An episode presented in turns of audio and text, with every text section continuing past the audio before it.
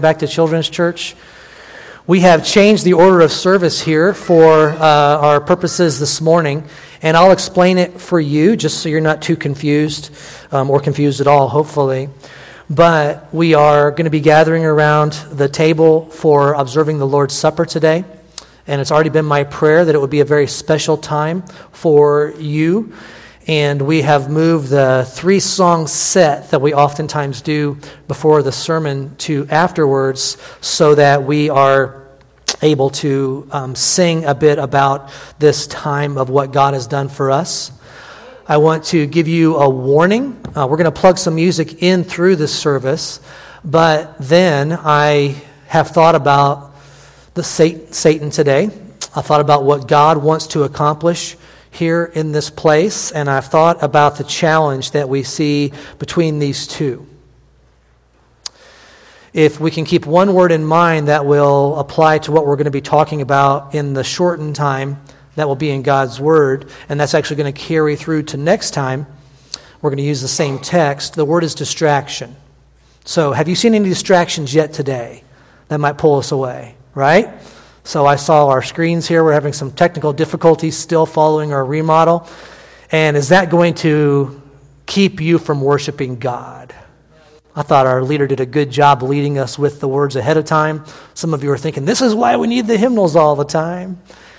Distractions. This microphone just fell down on the ground up here. Some of you might have noticed it up front. Distractions. What would the devil do to keep us from worshiping today? I've said this a number of times recently, and that is, is that the devil is so, so good at what he does that he can take even the best things that God has given us. We're going to see three of those in God's Word today, and he can turn those things into a negative. It's hard to imagine how God could take something like communion, something like prayer, and in how, how the devil, I should say, will take something like that and use it for his purposes. And yet, I want to challenge you today. That's exactly what he wants to do. So, what is it that might call your attention away from the Word of God or communion or singing in the next 45 minutes or so? Because the devil's got a whole bag full of tricks, and he wants to use them. And so, I'm asking you to gear up Get what you can out of this time that God has intended for us to join together and be something very, very sweet. I'm going to ask for God's help for all of us as we do this. Would you bow with me in prayer? Heavenly Father, we stand in a place of war where if the devil cannot have our soul, he wants to keep us ineffective. He wants to keep us distracted and the things that you have put in our way to help us be closer to you are so sweet and special and beautiful. And we hate the devil that he would take those good things and use them for his own purposes. Would you allow us to be as wise as serpents to see what he's doing, and yet as harmless as doves to show love to those around us in a world that needs the love of Jesus Christ? We ask for your clear involvement in our time today as we open your word. I pray these things in Jesus' name. Amen. there are sometimes in households conflicts. There's this strong opinion this way, this strong opinion this way. And the whole key to success in a household is figuring out how to get along, how to, you know, maybe pick your battles or what to forget about. What are we going to do? I had a conflict last night. It was mostly with myself but it was from a request that my wife gave me. Don't get nervous. I don't say negative things about my wife from the pulpit ever, and she doesn't either because I don't let her get in the pulpit.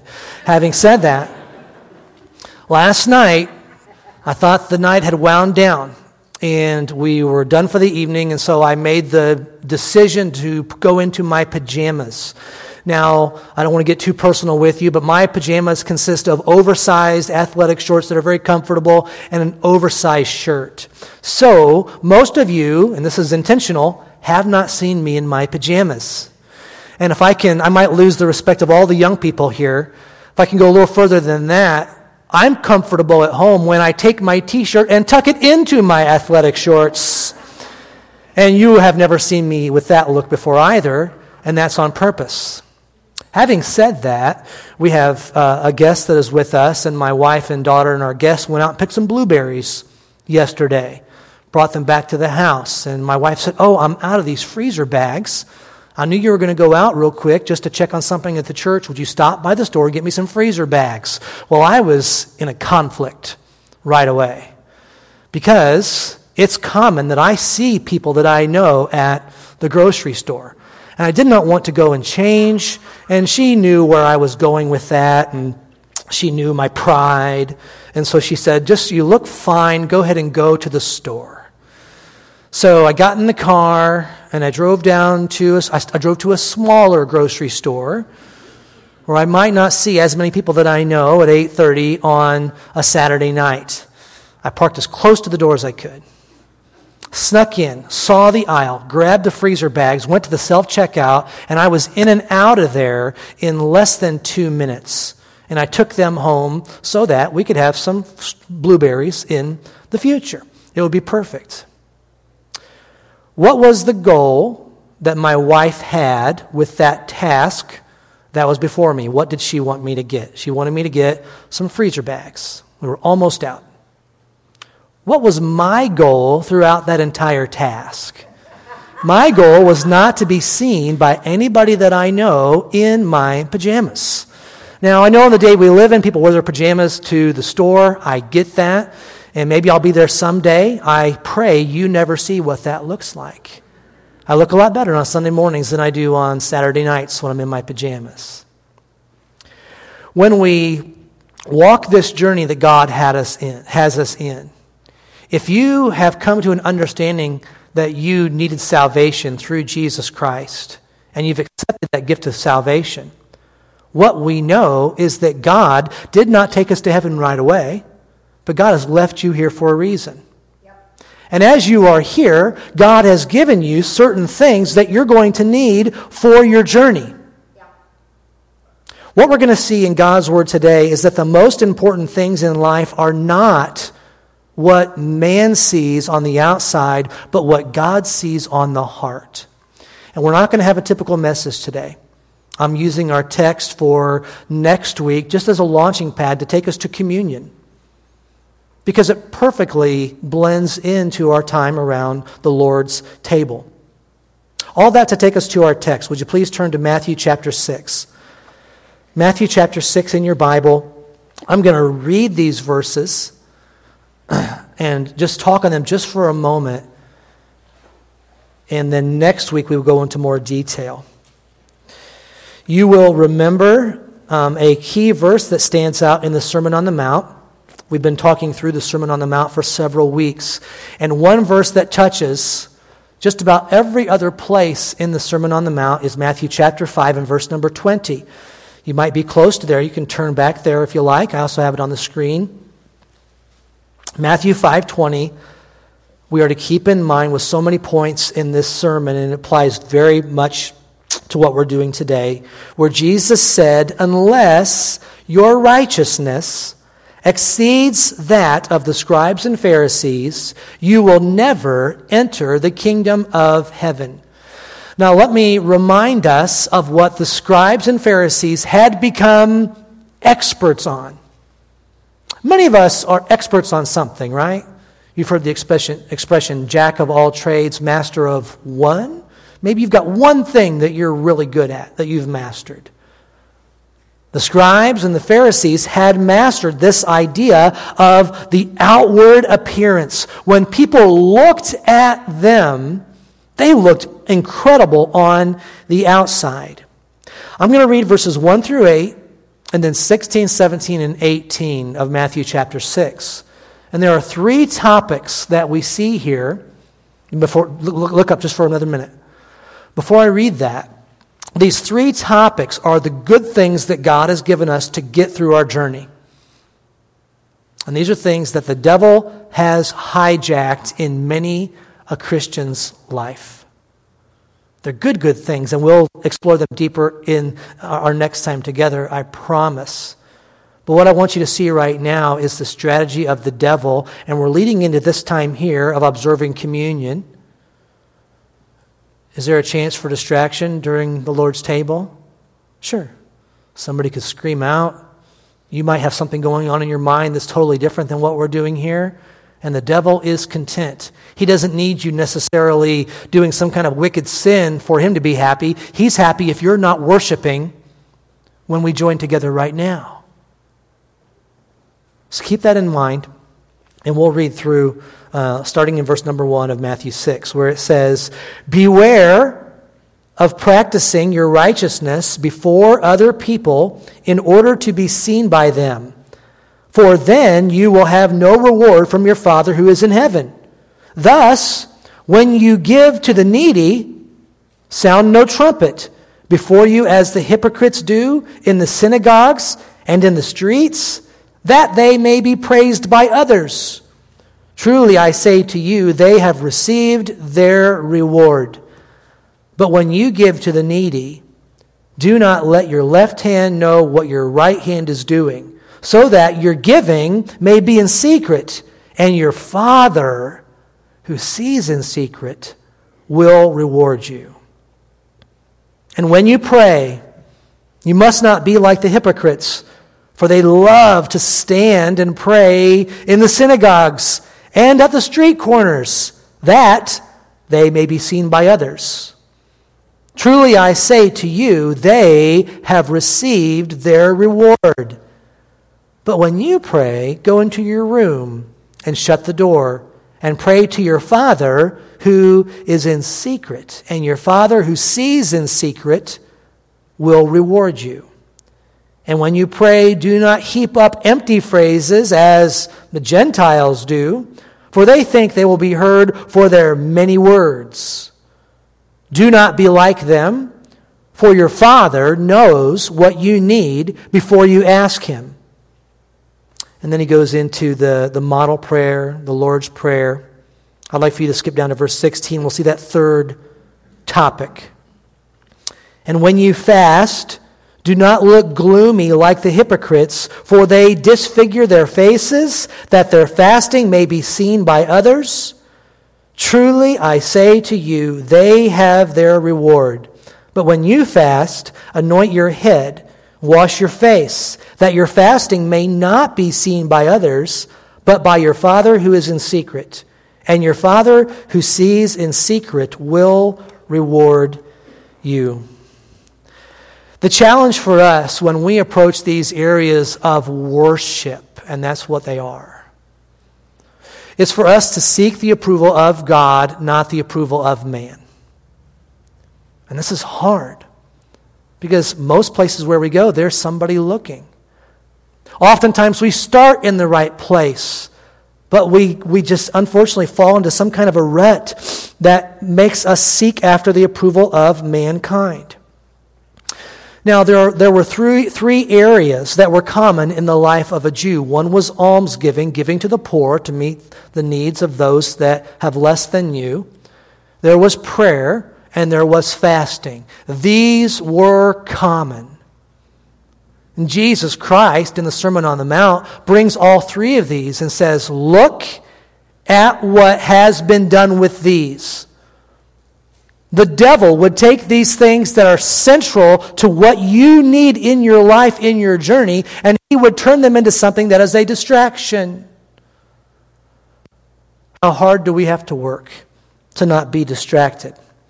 Jesus speaks of these three virtues, and there is one word that he uses when he talks about all three of them. Did you catch the one kind of strong word that he used when he mentioned almsgiving and prayer and fasting? he used a word that sounds like Christ is name calling, where he said, Beware, do not be like the hypocrites.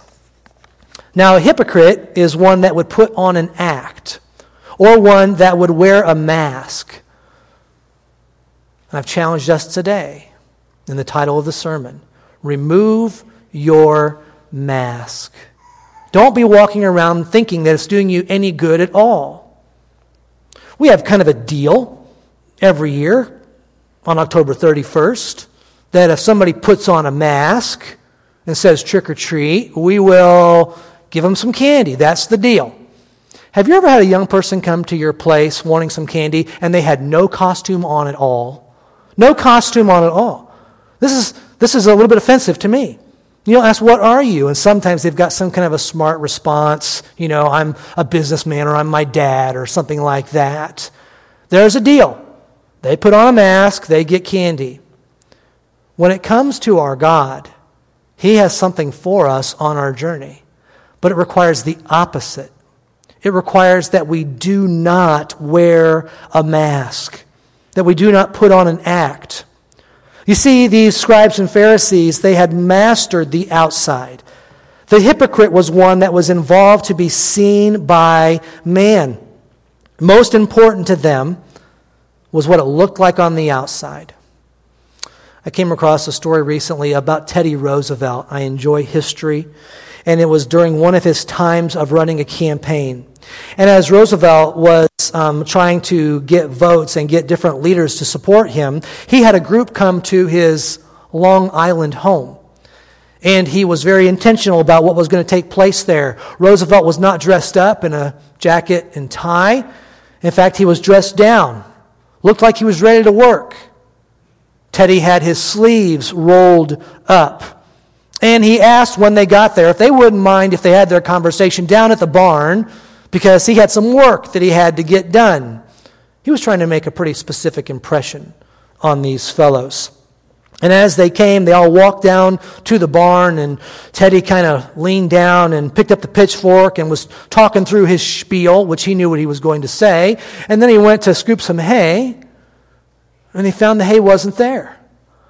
And he was a little bit distracted by this and a little bit bothered, and so he called out to his hired hand.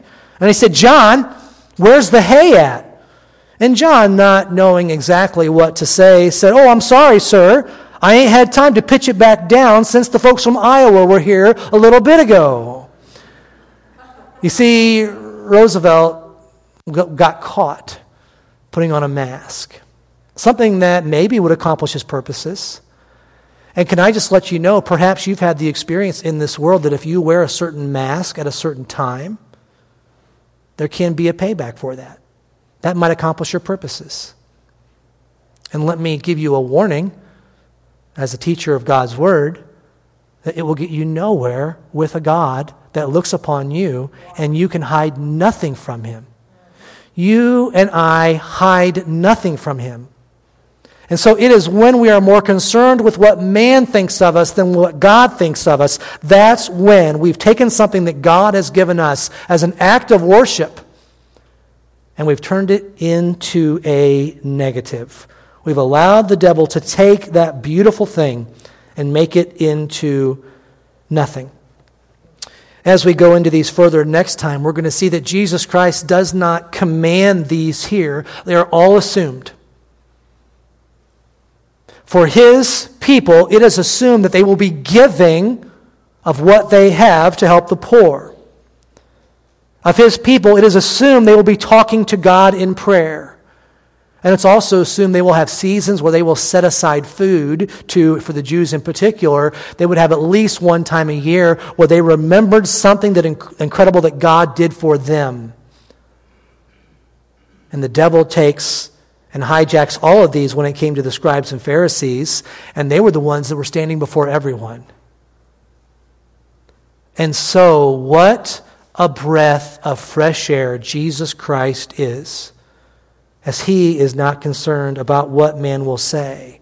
He's not saying we don't have to have a good testimony. In fact, when you backtrack a little bit, he talks about good works. He talks about men seeing your good works. So, is this a contradiction we find in the scriptures? Absolutely not. Today, Satan takes these good works and he turns them into a negative for too many people. And one of the commands that these have in common when we see the negative in them is who is the one this good work is being done for? That's the question to ask. What's my motive? Who am I doing this for? If everybody goes away, am I going to be doing it the same way? The most important things in life are what God sees in the secret place of the heart, not what man sees.